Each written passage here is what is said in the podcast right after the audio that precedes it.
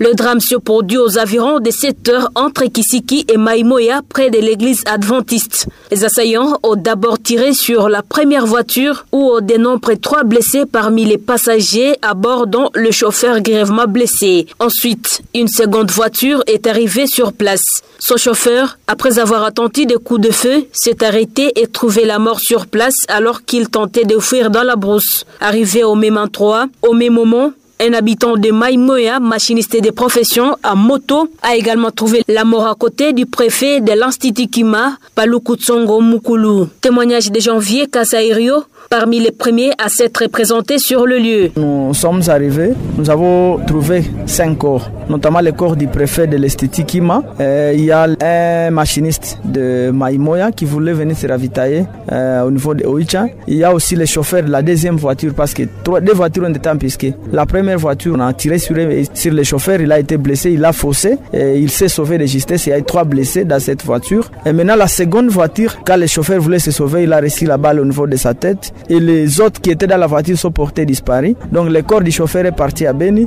le corps du machiniste est resté à Maïmoya, le corps du préfet avec les deux autres corps de femmes, nous sommes venus avec au niveau de la morgue pour les autres procédures afin que l'on puisse poursuivre l'animation. Les deux femmes étaient à moto-taxi, arrivées au mauvais moment, au mauvais endroit. Le taximène a réussi à se sauver et arriver à Owicha la journée alors que ce des clientes venait d'être criblé de balles. Parmi elles, une vieille femme venue de Kitovo Butembo pour des soins gratuits en zone de santé d'Owicha. Florence Moralical de la radio Moto Owicha pour Internews.